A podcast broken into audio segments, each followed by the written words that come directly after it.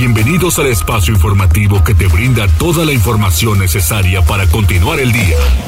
Mariloli Pellón, Osair Viveros y el mejor equipo de reporteros y especialistas son tu enlace con lo más relevante de Puebla, México y el mundo. Tribuna PM, tu enlace.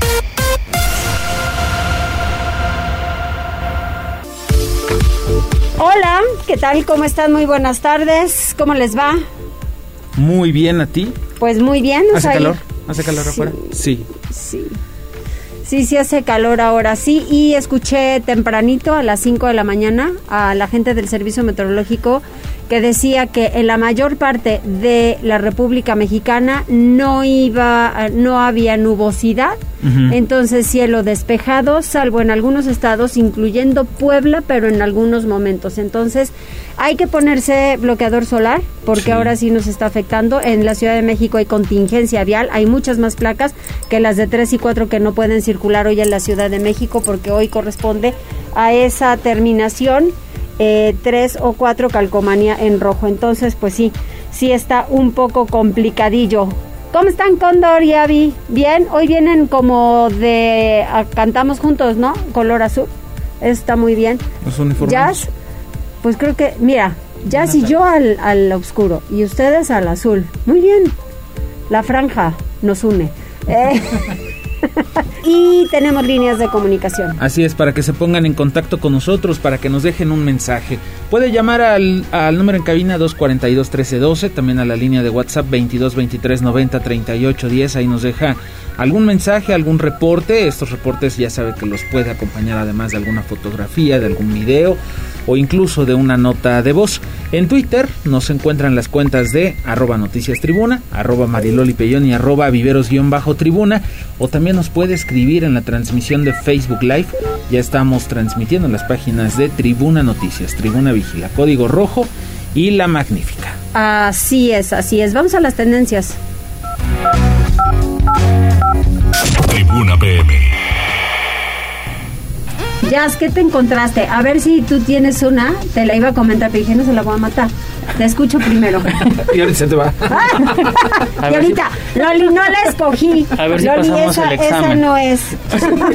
A ver si pasamos el examen, Loli. Exacto. Mira, la primera que les presento es que el día de ayer el presidente Andrés Manuel López Obrador subió un tuit que llamó mucho la atención y es que puso que el Tribunal Electoral del Poder Judicial de la Federación le exigía que publicara la sentencia en su contra por el mensaje emitido el día primero de diciembre, porque si no lo hacía iban a arrestar a Jesús Ramírez Cuevas y a la pobre de Jessie, perdón. Así dijo la pobre de Jessie, entonces la polémica empezó porque muchos, bueno, muchos nos preguntamos ¿y quién es Jessie? Entonces Jessie se trata de Marta Jessica Ramírez González, es sobrina de Jesús Ramírez Cuevas y se desempeña como directora de comunicación digital del gobierno de México y lo que sorprende o lo que no bueno, lo que no nos deberá sorprender, ¿no? Porque son sueldos muy altos. Tiene un sueldo mensual bruto de 142.479 pesos.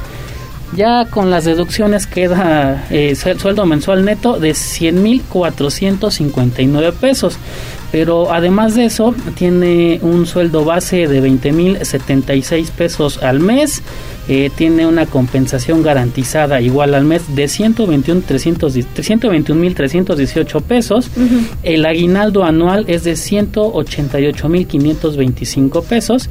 También tiene una prima vacacional que es cada seis meses de 3.346 pesos. Y también tiene un bono de despensa de 1.085 pesos. Ella es Jessie. ¿Cómo? Buenos sueldos. Bastante. Hombre, bastante. diría yo. Sí, o sea, digo, ahí, ahí se la quitan siempre con esta, con esta parte de uno es el sueldo y la otra es la compensación, ¿no? La compensación es la que está súper bien. ¿Y eso es solo por qué hace?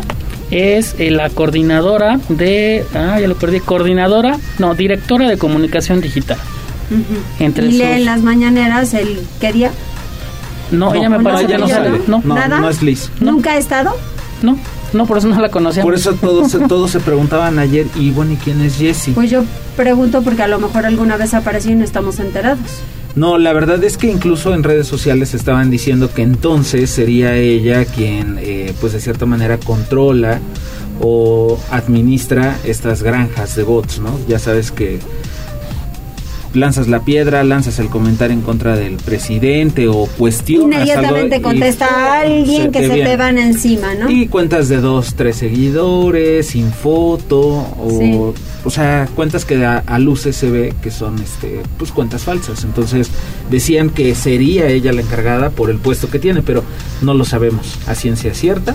Digo, a duras penas ahora sabemos quién es, porque nada le pusieron Jesse. Jesse. Muy bien. Otra tendencia que les presento es eh, el día de ayer la senadora Xochil Gálvez en compañía de otros senadores de la oposición presentaron una eh, bueno una réplica una casa gris hecha con legos con estas figuras eh, que son de plástico para armar diversas formas. Ante esto el presidente dijo hoy en su mañanera cuánta creatividad, ternuritas, eso es ridículo. Entonces, eh, bueno, dice que estaba eh, viendo que si es que era necesario que le dara una explicación. Había dicho que, bueno, él mencionaba que su hijo ya tiene 40 años, él eh, pagaba una renta por esa casa, que él no lo haría, pero al, fin, al final de cuentas es de su hijo. Y cerramos con una tendencia que este, acaparó redes sociales esta mañana y es que Bruce Willis se retira del cine por sufrir afasia. Esta es una enfermedad que afecta el habla y el actor tiene 67 años y la verdad es una noticia bastante triste. ¿Qué crees? No pasé. Esa es. ah, reprobado. Sí, porque de la muchachita que gana una super lana por hacer cosas en contra de todos los ciudadanos, pues que me importa la verdad. Pero la de Bruce Willis, oígame, oígame, sí, llama la atención. A mí me encantaba la pareja que hacía con Demi Moore. Me encanta. Fíjate que él a mí se me hace de esos actores versátiles porque al final él se da a conocer por una, por una serie que era pues eh, cómica, ¿no? De comedia. Y brinca al cine para hacer el papel de Duro de Matar. Ajá. Y ahí es donde empieza su, su, su, repunte como actor de películas de acción. Pero también le entró a la comedia, ¿eh? Por ahí este estaba, bueno, incluso películas infantiles. Me encuentro conmigo, una película de Disney que está bastante bonita. Eh, tiene La muerte le sienta bien con Meryl Streep y se me fue ahorita eh, Goldie Hawn. Y la verdad es que tiene varias otras, ¿no? Y luego también tiene de comedia, de acción. La verdad es que se me hace muy versátil. Ya últimamente en las últimas películas era como la misma, el mismo guion, diferente nombre de personaje y hasta ahí. Pero sí una lástima, ¿no? Y estábamos leyendo de qué va la enfermedad y está, está complicada. Muy, muy complicada. Pero bueno, aquí hasta aquí las tendencias que están en Tribuna Noticias. Muchas gracias, gracias, Jazz. De nada. Y empezamos con Alfredo Fernández. Justicia pronta y expedita. Cinco años del caso dan pena máxima feminicidas de Nazaria Iraíz. Adelante, Alfredo, cuéntanos. Mariloli, muy buena tarde y buena tarde a todo el auditorio. Pues sí, eh, como ellos mismos lo mencionaban, más que justicia, un poco de consuelo fue lo que recibió la familia Simón Aguilar eh, después de dar de que conocieran la condena que purgarán Juan Manuel Limones Pérez y Pedro Paredes, los dos feminicidas de la profesora. El abogado de las víctimas, Rubén Fernández, señaló que tras la audiencia de este día se emitió la sentencia correspondiente a 60 años de cárcel que corresponde a la pena máxima por el delito de feminicidio. Además de la pena física, los sentenciados están obligados a pagar el correspondiente a mil unidades de medidas de actualización, correspondiente a 75.490 pesos, además eh, del monto de la reparación del daño moral que no fue revelado. Así fue el momento en el que lo dio a conocer a los manifestantes y familiares que esperaban afuera de la Casa de Justicia. Se impuso la pena máxima, estamos hablando de 60 años por feminicidio para Juan Manuel y para Pedro. El día de hoy el juez eh, fue certero en atinar que la violencia la, que se externa hacia las mujeres de los delitos más graves es un problema que aqueja a la sociedad fuertemente y el día de hoy fue sancionado de manera justa. Hoy se obtuvieron esos 60 años que van a tener que pagar los sentenciados, obvio previo descuento de la prisión preventiva, pero el día de hoy se obtuvo esa sentencia. Hace una semana, el 23 de marzo, el Tribunal eh, de Enjuiciamiento calificó como culpables a Juan Manuel y a Pedro por el delito de feminicidio en agravio de la maestra y taxista cometido en 2017. Recordemos que en torno al caso fueron tres las personas detenidas. Una de ellas, Dylan T., quien eh, obtuvo su libertad mediante un proceso abreviado, aún tiene un asunto pendiente de acuerdo a las declaraciones del abogado. Los hechos se registraron la noche del 24 de septiembre del 2017 en el municipio de Tecuanipan cuando Nazaria Isaís atendió un servicio de taxi, oficio que con el que complementaba su labor de docente para sacar adelante a su hijo. Aquella noche fue la última vez que la vieron con vida y fue encontrada un día después eh, con muestras de violencia física así como sexual.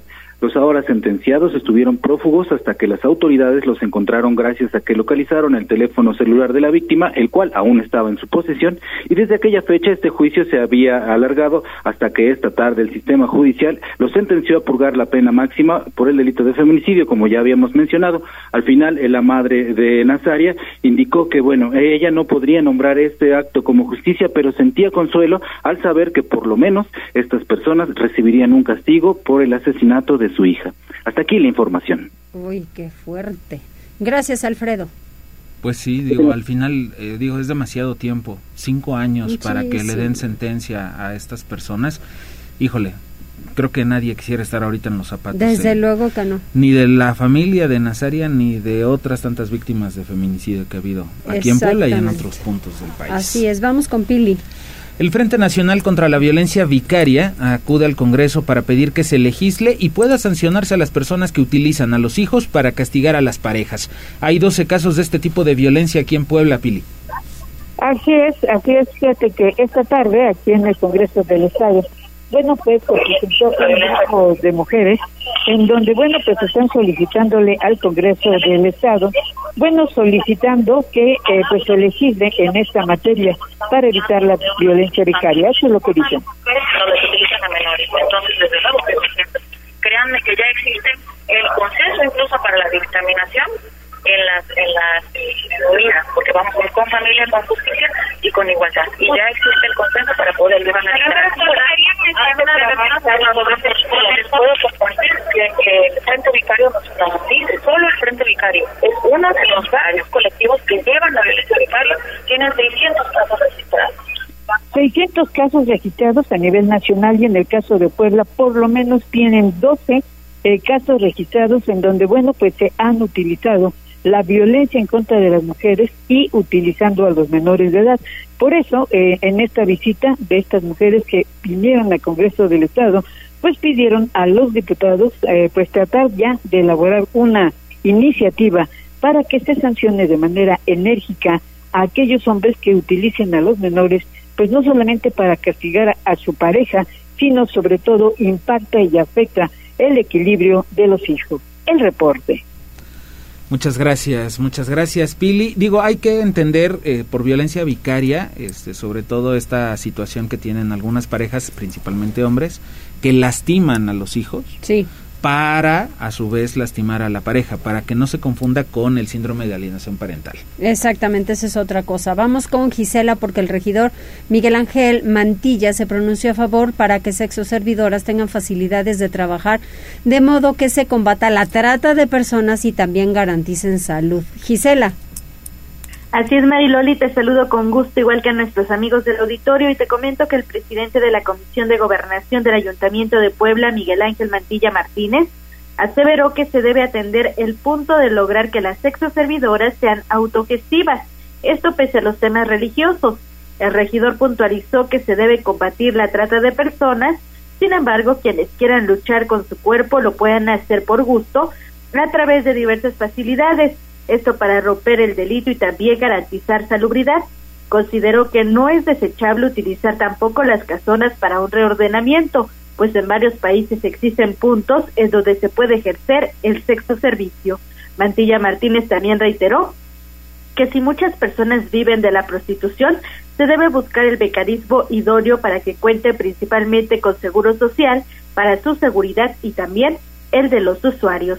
El reporte, Bariloli. Muchísimas gracias, Gise. Pues hay que estar muy pendientes porque ya que lo diga Miguel Ángel Mantilla, pues mira que vamos avanzando. Sí, sí, sobre todo porque digo, sabemos que eh, de pronto la gente del PAN pues es muy conservadora en ese aspecto, ¿no? algunos. algunos, pero decía, decía él, ¿no? O sea, hay que tener en cuenta, y eso es una realidad, no todas las personas que se dedican al sexo servicio son explotadas por un por, por otra persona no hablamos de trata hablamos de gente que, que de cierta manera eh, encontró ahí la forma de subsistir y a eso se dedica. Sí, sí. Pero este me parece interesante el que se combate el delito, pero además se garantice la salubridad para todas estas personas. Y vamos con temas de seguridad porque mire, eh, pues ya cerca de cerca de Puebla, en Zacatelco, Tlaxcala, encontraron los cuerpos de tres personas sin vida, baleados y calcinados. Daniel Jacob. Este miércoles fueron hallados en Zacatelco, Tlaxcala, los cuerpos sin vida de tres varones, los cuales presentaban heridas de bala y estaban semicalcinados. Los servicios de emergencia fueron alertados sobre el macabro hallazgo en inmediaciones de la calle Juárez y Camino Barranca Sánchez en el barrio de Manantiales, por lo que al sitio se trasladaron elementos municipales y estatales quienes corroboraron el reporte. Personal de la Procuraduría General de Justicia del Estado de Tlaxcala se trasladó al punto y se encargó del levantamiento de los cadáveres y de autorizar su ingreso al anfiteatro. Los oxisos respondían a los nombres de Miguel Ángel, de 49 años, su hijo Daniel, de 25 años y Juan Carlos, de 18. Hasta el momento se desconoce el móvil del triple homicidio. Sin embargo, se indicó que los cuerpos presentaban golpes, huellas de tortura, quemaduras y heridas de bala, por lo que se sospecha de un posible ajuste de cuentas. Sin embargo, dicha versión aún no está confirmada. Y en más información, procesaron al ex subdirector de seguridad del Cerezo de Tepeji de Rodríguez. Le decíamos hace algunos días que esta, esta persona fue aprendida por elementos de la Fiscalía General del Estado. Ya está sujeta a proceso. La Fiscalía General del Estado de Puebla aprendió y obtuvo la vinculación a proceso de Juan Manuel, investigado por el delito de tratos o penas crueles, inhumanos o degradantes, presuntamente cometido en agravio de una persona privada de la libertad en el penal de Tepeji de Rodríguez. De acuerdo con las indagatorias, en septiembre del 2018, el interno fue revisado al desnudo con el uso de perros sin bozal. Lo anterior ocurrió después de su visita familiar. Además, presuntamente del 26 de septiembre al 8 de octubre del mismo año, la víctima fue golpeada, aislada e incomunicada como castigo por la presentación de diversos amparos. Con la denuncia y el avance de la investigación, el 22 de marzo del 2022, personal de la Unidad de Apoyo Policial de la Fiscalía Especializada en Derechos Humanos dio cumplimiento a la orden de aprehensión que solicitó y obtuvo contra Juan Manuel. Tras presentar datos probatorios en audiencia, el juez de control determinó vincular a proceso Juan Manuel por el delito de tratos o penas crueles, inhumanos o degradantes e imponerle la medida cautelar de prisión preventiva oficiosa hasta el cierre de la investigación complementaria.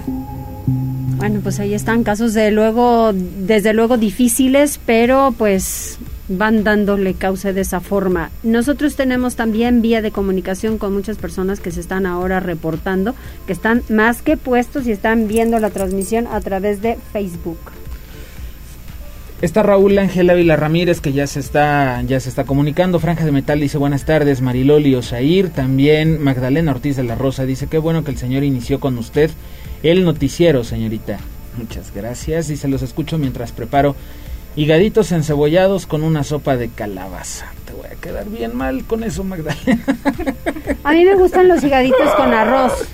Yo soy, nada más, pero no me gusta comer. Es un hígado, sí, pero no, es cierto. No es cierto, ya sabe que se le quiere y bien. Pero a mí me gustan, por ejemplo, arroz con higaditos, eso sí me gusta, pero ya que sea como solo el hígado, no crea que soy tan fan. Es un poco complicadillo. ¿Y la sopa de calabaza? Sí, sí me gusta. Molida o, le, o lo o este o hierve la calabaza y se la pone en cuadritos y como de consomé. Habrá que ver. Habrá que ver. La cocina con Chepina Peralta. ahorita regresamos. Ahorita regresamos, volvemos enseguida. Ya ve, aquí de todo un poco. Usted nada más habla y.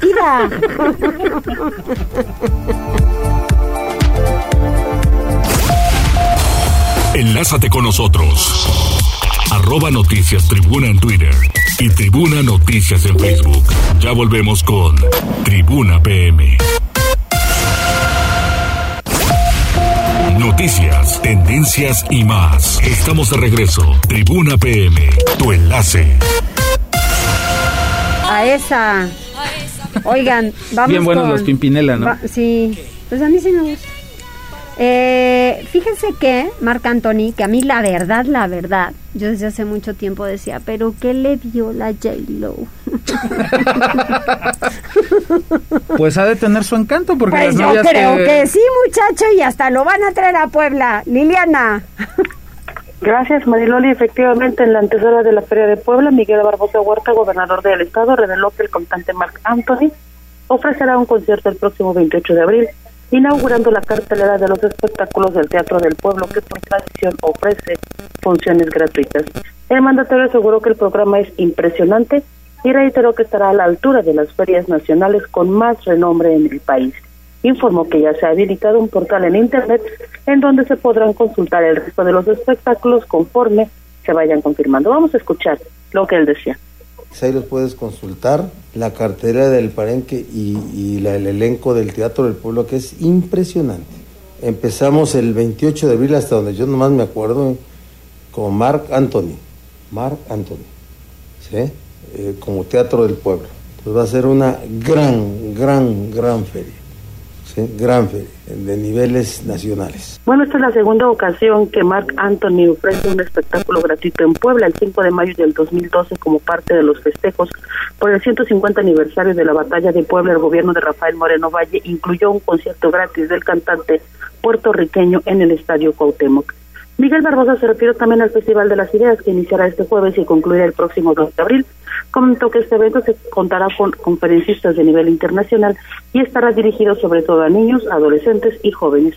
Comentó que forma parte de las actividades en las que su administración ha realizado una importante inversión pública con miras a apuntalar la reactivación económica de la entidad y auguró que el festival provocará una importante derrama económica para hoteles y restaurantes.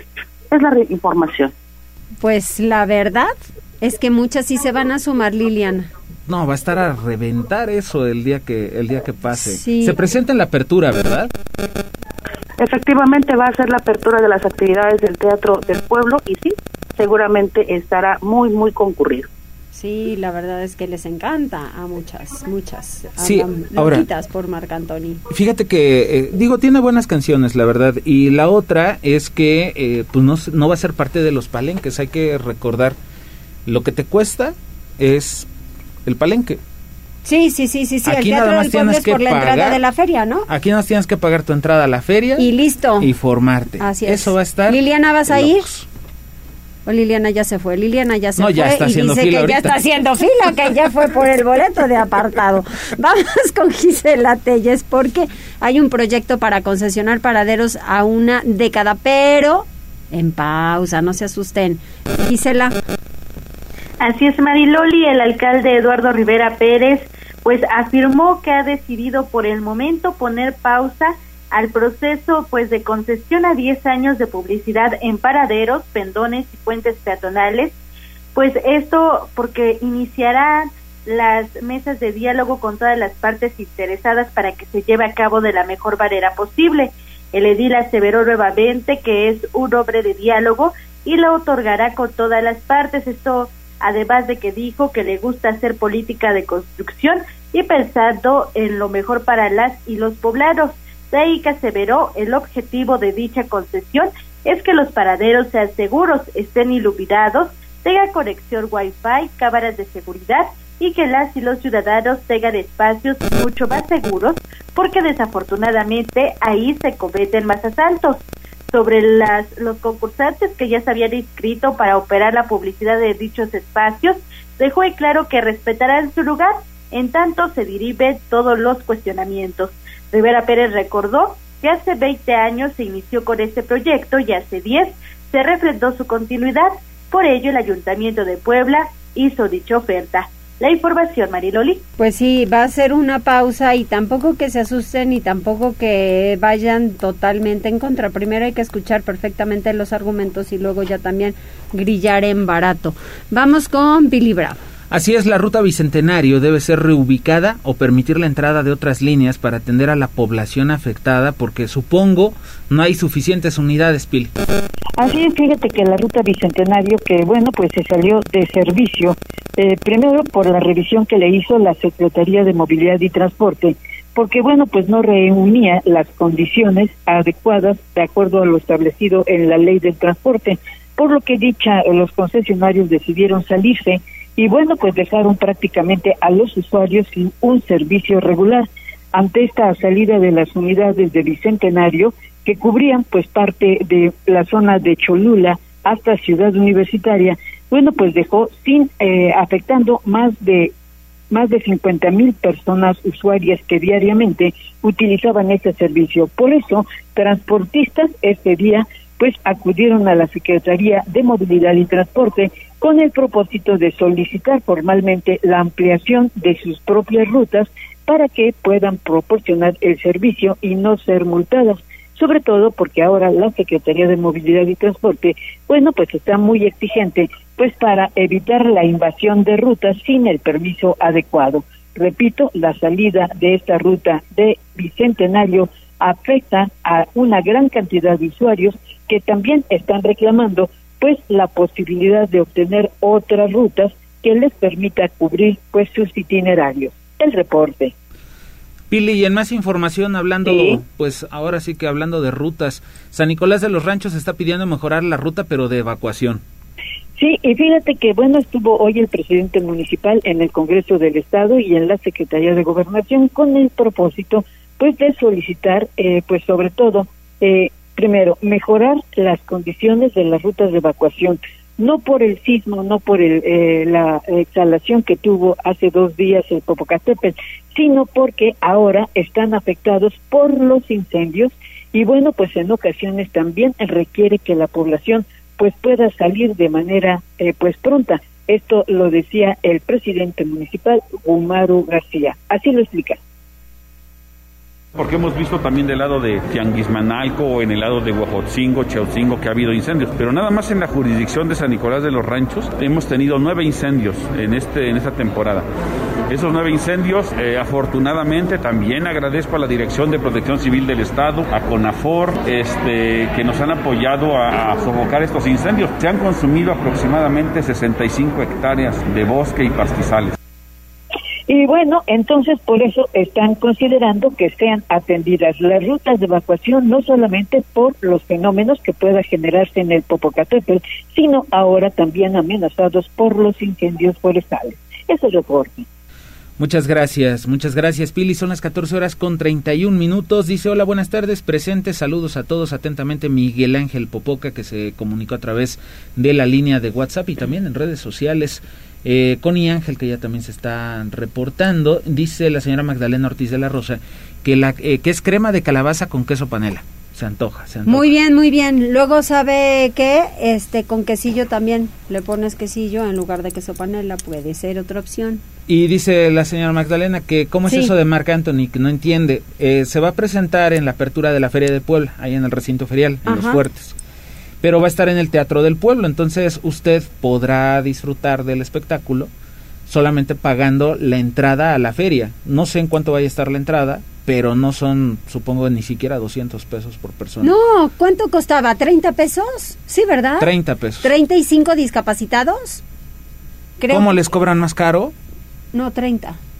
5, 5. Ah, 5, 35 les cobran más caro. ¿Cómo crees? 5 y me parece que siempre han tenido descuento los estudiantes, ¿no? Con la credencial. Pero 30 pesos, está, no llegaba está accesible. a 50, seguro, Ahora, ¿eh? paga la entrada a la feria y ya Y va de ahí Teatro se dirige del al Pueblo. Teatro del Pueblo. Ajá. Ahí va a estar, va a estar a reventar, pero podrá ir. Y dice, mira otra persona, dice, hola, buenas tardes, un saludo para Mariloli y Osair de parte de Socorrito y Carito. Hola, ¿Y hola. que, a quién prefieres, a Carlos Rivera o a Marc Anthony? ¿Quién dice? A ver. Eh, no dijo, ajá, Socorrito y Carito. Socorrito y Carito. No hagamos esas comparaciones. Mi Carlitos Rivera es hermoso. Bueno, pero es que ahí ya no precisaron ni Socorro ni Caro si se referían a lo físico o al talento. No, pues a lo físico. Yo les digo que el Mark nada más no, no goza de mi simpatía. Ok. En lo físico. No, pero es talentoso. En lo Yo físico sí prefieres. que es talentoso. En lo físico prefieres a Carlos Rivera. A Carlos Rivera y en lo demás, pues. En el talento. A, a, a Marc Anthony. Marc Anthony es muy talentoso. Muy. Carlos Rivera o Marc Anthony. No, pues yo creo que Marc Marc Anthony, Cóndor, que le sabes a la música, Marc Marc Anthony, Anthony. velo. Y Avi, no te pierdas Avi, pero no te leo los labios con cubreboca. Carlos Rivera. No, Marc Marc Anthony, Anthony. también. Ujú. Ok. Muy bien. Sí, a mí también me gusta más la música de Marc Anthony que la de Carlos Rivera. Sí, pero Carlito Rivera está re guapo. bueno, ya no se rían. No. Me preguntaron, ¿no? No precisaron, tú te fuiste por otro lado inmediatamente dijiste. Yo me voy por todos los lados, hay que prevenir. Sí. Vías alternas. ya está listo. Tribuna PM. Uciel López, ¿cómo estás? Muy buena tarde. Hola, muy buena tarde. Los saludo con mucho gusto y a todo el amable auditorio de Tribuna PM. En este miércoles compartimos el reporte vial al momento. Encontrarán tránsito fluido en la avenida Rosendo Márquez entre la 25 Poniente y la calle Teciutlán Sur y sobre la avenida 15 de Mayo entre la Gran Avenida y Boulevard Esteban Dantuñano. Además, hay buen avance sobre la 2 Oriente desde la 22 Norte hasta la 4 Norte tomen sus precauciones ya que se registra carga vial en la 11 Sur entre la 19 Poniente y la 31 Poniente y sobre el circuito Juan Pablo II desde la 27 Sur hasta Boulevard Atrisco. Además, hay ligero tráfico sobre la 16 de septiembre entre la 99 Oriente y Boulevard Municipio Libre. Les compartimos que debido a obras por rehabilitación vial, hay cierre la circulación sobre la 16 de septiembre entre la 105 Poniente y la 3 Sur.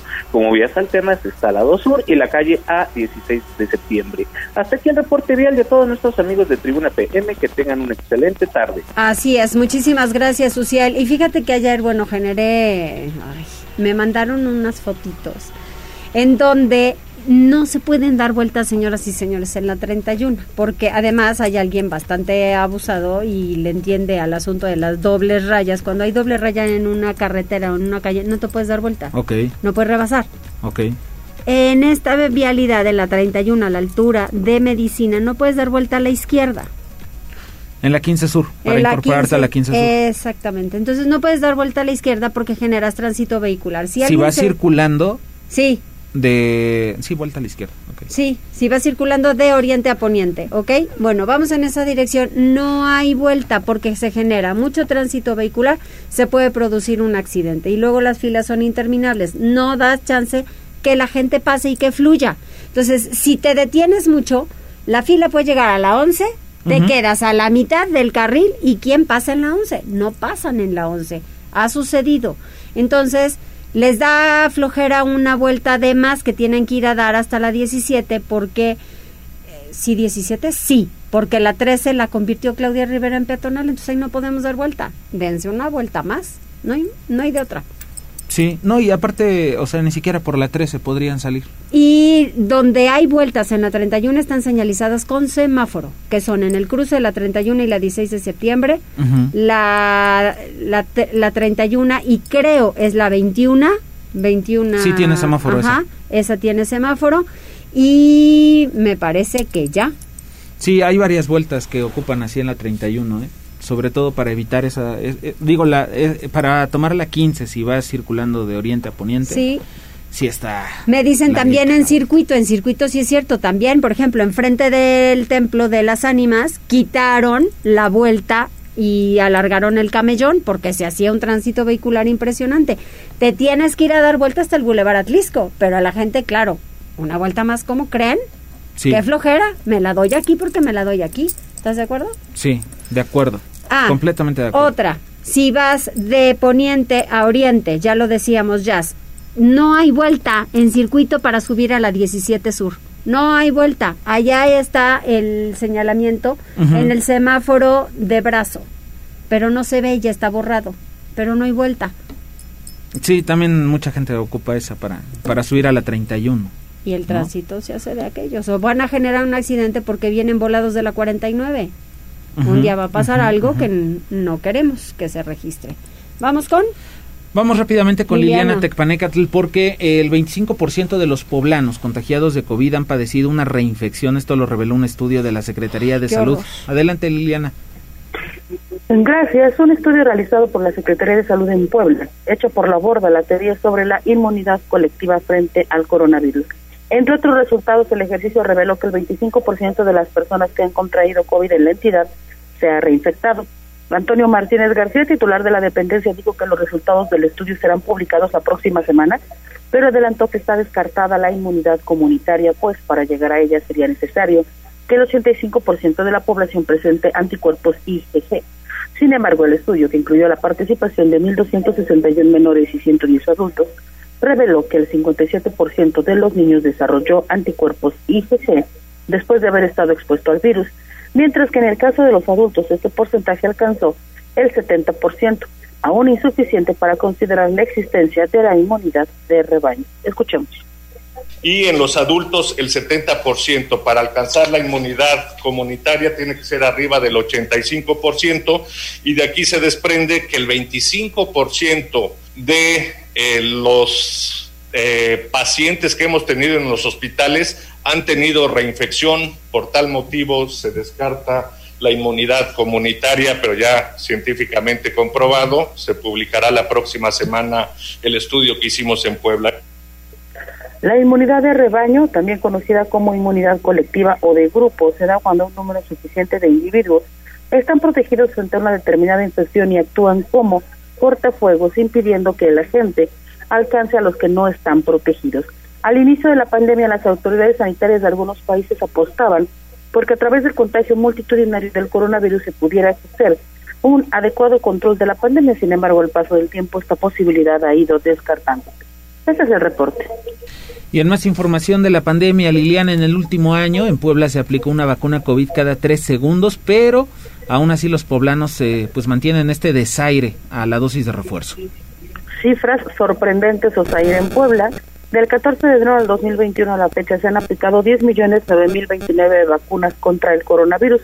Ello quiere decir que en los últimos 14 meses cada día se distribuyeron 29.526 dosis del biológico, es decir, una cada tres segundos. Así lo informó Antonio Martínez García, secretario de Salud en la entidad. Destacó el esfuerzo de las autoridades sanitarias en el marco de la Jornada Nacional de Vacunación y aprovechó para llamar a los poblanos a obtener la tercera dosis del biológico. Insistió en que la pandemia no ha terminado, sin embargo la población no está respondiendo a las campañas de distribución de las vacunas de refuerzo, lo que pone en riesgo su salud, pues ya está comprobado que después de cuatro o cinco meses los anticuerpos de los vacunados disminuyen. Vamos a escuchar lo que decía. Desde que iniciamos el día 14 de enero del año inmediato anterior, del 2021, llevamos 339 días en la aplicación del biológico. Esto equivale a 29.526 vacunas por día, 1.230 por hora, 20 por minuto, lo que equivale a una vacuna cada tres segundos. Y hacemos esta reflexión para una campaña de sensibilización porque no están llegando la gente a aplicarse su refuerzo. Es una necesidad imperiosa. Miguel Barbosa Huerta, gobernador del estado, se sumó al llamado de la autoridad sanitaria y pidió a los poblanos no bajar la guardia frente a la pandemia y tratar de ser mejores ciudadanos actuando con responsabilidad social. Finalmente, y respecto del reporte COVID, en las últimas 24 horas se registraron 37 nuevos contagios y una defunción. Se reportan 471 pacientes activos en 36 municipios y 57 hospitalizados, 13 de ellos en terapia intensiva. El reporte. Muchas gracias, Liliana. 14 horas con 42 minutos. Fíjate qué gruesa la estadística. Una, cada tres segundos una vacuna. Al principio, recuerdas que el gobernador hace un llamado al gobierno federal porque no había vacunas para Puebla y pedía vacunas. Ahora que llegan y no las ponen. Sí, la verdad es que ojalá que bueno, no, o sea, sí las ponen, pero la gente no, va a casar. Sí, Vaya, no las quieren recibir muchos, muchos ni jóvenes ni, ni gente adulta tampoco. No ha ido, te lo he puesto a, a, muchos. No sé cuál sea la estadística exacta. Se la vamos a preguntar al doctor el próximo martes pero ¿cuál es la estadística de las personas que no han ido a recibir segunda dosis, por ejemplo? Ya no siguieron, ya no continuaron con esquema completo y la tercera mucho menos. Sí, pues digo, ahí está el llamado. Las autoridades lo que están pidiendo es que la gente acuda a estas jornadas porque pues, sí, sí, se está haciendo el esfuerzo, ¿no? Para que todos tengamos nuestra vacuna. Incluso ya se habla de algunos estudios para, para ver si va a ser necesaria una cuarta dosis y mira, ahí está gente que no está acudiendo por la dosis de refuerzo en este momento. Exacto, vamos a hacer una pausa. Dice Alejandra Bautista que ella con Mark Anthony. Marc Anthony. Muy ah, espérame, espérame. También tengo otro otro mensaje. Me está diciendo Avi, dice el señor Isidro Vargas, de la eh, perteneciente a la comunidad venezolana, radicada en la Ciudad de México. Felicita a todo el equipo que realiza el noticiero. Dice, son unas personas muy profesionales y manda saludos y felicitaciones a Mariloli por su cumpleaños que fue hace unos días. Muchísimas gracias, le mando un abrazo y qué amable Isidro, muy amable de verdad y qué bueno que nos escucha. Qué bonito gusto, Iga. Es de Venezuela. Así es, dice que, bueno, perteneciente a la comunidad venezolana radicada en la Ciudad de México, o sea, ni siquiera O sea, en Nos ve a través de Facebook. Oiga, muchas gracias, le mandamos un gran abrazo. Así es. Son ¿Pausa? 14 horas, sí, 14 Seguro horas se ha con de 44 divertir minutos. con nosotros también, además de informarse. Mire, las dos cosas, ¿quién se las da? Nadie, señores, solo nosotros. Volvemos. Enlázate con nosotros. Arroba Noticias Tribuna en Twitter y Tribuna Noticias en Facebook. Ya volvemos con Tribuna PM. Noticias, tendencias y más. Estamos de regreso. Tribuna PM, tu enlace. No sé quién es. 14 horas con 48. Cortas la inspiración, estas son, estas, estas son de karaoke. sí, ¿verdad? Esas son para cantar, por supuesto. Pues sí, mientras sepamos. Porque si no, válgame Dios. Ah, bueno, el intento se hace. El intento se hace. 14 horas con 48 minutos. Ya viene, por cierto, la Feria del Libro que es este viernes, ¿no? Nos habían dicho de la Benemérita Universidad Autónoma de Puebla. Y también Gisela nos va a hacer referencia a algo importante porque el doctor Silvino Vergara Nava presenta su libro Desafíos Fiscales en tiempos de incertidumbre. Y vaya que si hay incertidumbre, Gisela. Así es, Mariloli. Y este libro está dividido en tres capítulos. Políticas tributarias, derecho procedimental y fiscal y eficiencia de los derechos fundamentales.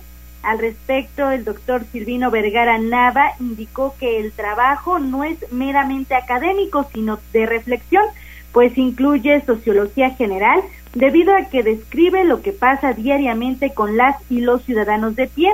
Destacó también que su libro está complementado con algunas columnas publicadas en Tribuna Noticias, La Jornada, Diario Cambio y El Popular, por lo que es un trabajo que se recopiló por cuatro años, ya que los libros no pierden su vigencia y pues eh, hasta este momento fue que se presentó. Sobre la imagen del escrito puntualizó que representa un sobre Manila que fue enviado al Congreso de la Unión, sin embargo se regresó con timbres de rechazados porque nadie lo leyó, de ahí que hace referencia a las leyes que se aprueban sin analizarlas debido al propio sistema. Así lo decía. Lo que queremos reflejar es ser un poquito más pensantes. Eh, dice un autor argentino que no somos pensantes, sino que somos pensados. El sistema nos hace que pensemos eso. Hoy está de moda que tal político hizo cosas malas, entonces todos pensamos sobre eso. Mañana porque el fútbol perdió el América, entonces todos pensamos en eso. Entonces yo creo que el asunto importante actualmente es que tratemos de pensar por nosotros mismos. El trabajo no es un trabajo meramente académico, sino que trata de ser un trabajo de reflexión. Eh, si dijéramos este libro de qué materias es, es entre sociología del general, ¿no? lo que pasa con el día a día de los ciudadanos, de los ciudadanos de a pie, digamos, eh, parte de la sociología jurídica, desde luego, parte de derecho fiscal, pero no es un libro así especializado para, para digamos, el que se dedica a ese tema. ¿sí? Vergara Nava informó que Desafíos Fiscales en tiempos de incertidumbre se encuentra a la venta en la página parmenasradio.org en el número telefónico 2222 400986 y la librería profética que se ubica en la calle 7 Poniente y 3 Sur. Además dijo que después de su colaboración en Tribuna Sabatina, entre las 8.15 y 8.20 horas a través de la magnífica 95.5 y 12.50 AM, obsequian algunos ejemplares. Por ello invitó a los radioescuchas a permanecer atentos. Por último, refirió que el libro de 285 páginas amarillas, esto para facilitar la lectura, cuenta con un utílogo, es decir, un discurso ubic eh, ubicado al concluir la obra, así como un prólogo a cargo de Abel Morales Santiago. La información, Mariloli. Gracias, Gise. Y vamos ahora con Fergaco. ¿Cómo manejar el cambio en un negocio? A veces es difícil, ¿eh? Es complicadito. Más cuando no se tiene cambio. ¿Qué tal? Hola Mariloli, hola Osair. Les mando un saludo a todo el maravilloso auditorio de Tribuna Noticias. Y como todas las semanas, muy contento de aquí de sumar y colaborar dando tips de negocios y emprendimiento. Y esta semana yo les quiero platicar acerca de cómo manejar el cambio en un negocio. Con el gran aumento de competencia y la constante cambio en el mercado de los negocios, se ven, nos vemos en la necesidad de transformarnos para ajustarnos a la nueva realidad que se nos presenta día a día, ya sea para dejar atrás malos hábitos, adoptar un nuevo sistema de trabajo o modificar su enfoque. Un cambio organizacional en una empresa requiere tiempo, esfuerzo y compromiso. Y no solamente un cambio organizacional, cualquier tipo de cambio, un proceso, una idea. Eh, debemos ser siempre agentes de cambio y estar abiertos a pensar fuera de la caja para mejorar nuestros procesos y tener esta mentalidad innovadora el día a día. Un proceso de cambio cubre todas las actividades que dirigen a una organización, adaptar nuevos enfoques, estrategias y modelos para hacer en los negocios. Por eso es muy importante administrar el cambio con la máxima efectividad, ya que su correcta ejecución determinará el futuro de la empresa. Cuando decidimos hacer un cambio nos enfrentamos a distintos retos y hay unos pasos y consejos que les quiero compartir. El número uno, definir el sentido del cambio. Todo cambio debe tener un motivo y este debe estar bien justificado y delimitado. Establecer el nuevo objetivo, visión y valores. Es importante comunicar a todos nuestros empleados, colaboradores, proveedores y socios cuál es el objetivo de esta nueva mentalidad, de esta nueva visión y estos nuevos valores que queremos implementar. Planear el proceso. Todo cambio requiere de una excelente planeación y ejecución. Por ello se debe contemplar cada aspecto técnico y financiero. Liderar con la eficiencia. Un proceso de cambio exitoso en una empresa se define principalmente por el rol del líder. Para que el cambio se dé en, en las mejores condiciones, este debe ser capaz de gestionar adecuadamente a la empresa y, y brindar capacitación necesaria a todos los involucrados en nuestros cambios. Comunicar con constancia. Durante todo el proceso de cambio se debe mantener un buen nivel de comunicación para tener a todos los involucrados bien informados y comprometidos para que cada etapa de este cambio alcancemos nuestros objetivos y posteriormente nuestras metas. Estos son los puntos clave para la gestión de un cambio en una empresa y siempre debemos ser lo más eficientes y asertivos. Muchas veces depende lo de los objetivos que nosotros nos propongamos y de mantener una buena comunicación con todos nuestros colaboradores. Lo que yo quiero invitar a todos ustedes, a todo el maravilloso auditorio, es que seamos agentes de cambio, tengamos este chip y mentalidad de pensar fuera de, de la caja y tengamos esta actitud y pensamiento innovadores, donde sin duda esta es una de las llaves del éxito.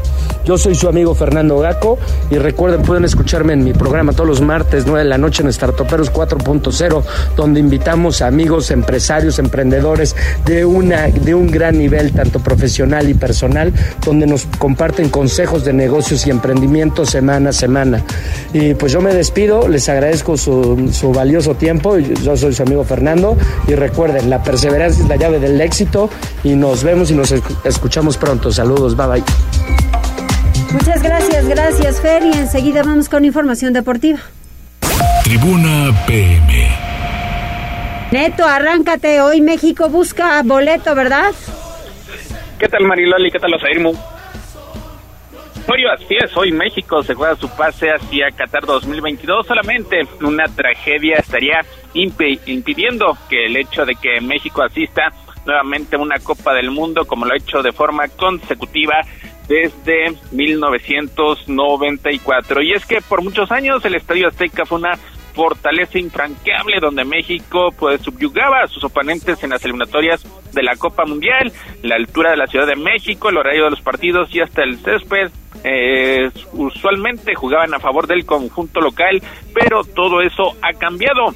Ahora los mexicanos intentarán hacer pesar su localidad este miércoles cuando reciban a El Salvador para certificar su clasificación al Mundial de Qatar 2022 en la última fecha de la final octagonal de CONCACAF. Y es que el tri dirigido por el argentino Gerardo Martino solamente ha ganado tres de los seis encuentros jugados hasta ahora en el Azteca.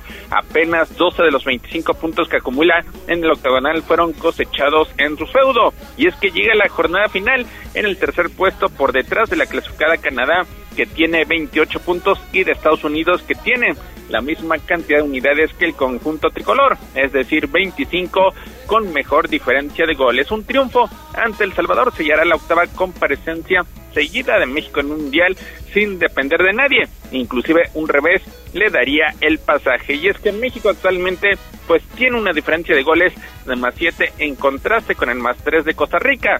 Es decir, si los mexicanos pierden por diferencia un tanto ante El Salvador, los ticos tendrán que vencer por cuatro goles a los estadounidenses para que México entonces esté disputando el repechaje ante el conjunto de Nueva Zelanda. Así que solamente una tragedia. Hoy es el momento para que México pues también termine reivindicándose con su afición, a quien le debe una actuación bastante decorosa en lo que sería su último partido de carácter oficial antes de emprender la justa mundialista, recordando que el sorteo de la próxima Copa del Mundo se llevará a cabo el viernes entrante allá en Qatar, donde México pues está ubicado en el Bombo 2 y solamente esperar la suerte de la próxima Copa del Mundo. Ya para rematar la información deportiva, los Pericos de Puebla pues continúan con su preparación de cara a lo que será el arranque de la temporada 2022 de la Liga Mexicana de Béisbol. Antes se llevará a cabo el torneo Interliga, donde Pericos ya tendrá actividad desde este 5 de abril a partir de las 7 de la noche en un cuadrangular donde estarán también los Diablos Rojos del México, los Toros de Tijuana y los Guerreros de Oaxaca. De hecho, los Diablos Rojos del México estarán visitando el Parque Hermano Cerdán el próximo 9 de abril para verse las caras ante la novena emplumada en duelo que se llevará a cabo a partir de las 4 de la tarde, recordando que la temporada pues arranca, arranca a finales del próximo mes de abril. Mariloli, José, hasta aquí lo más relevante en materia deportiva. Muchísimas gracias, gracias Neto, pues ahí está, ojalá que México gane y nos vaya muy bien. Nos vamos. Dice Franja de Metal, va a estar de locos la feria iniciando con Marc Anthony. Dice Guadalupe Cortés Pérez, saludos Mariloli, muy útiles los comentarios de Fergaco. Eh, excelente día para todos y dice suerte al equipo de México. Suerte, suerte para México, así es. Pues ya nos vamos, gracias en cabina, chiquillos, que la pasen bien, gracias, Jazz. Hasta mañana. Nos vamos a ir a redes. Vámonos.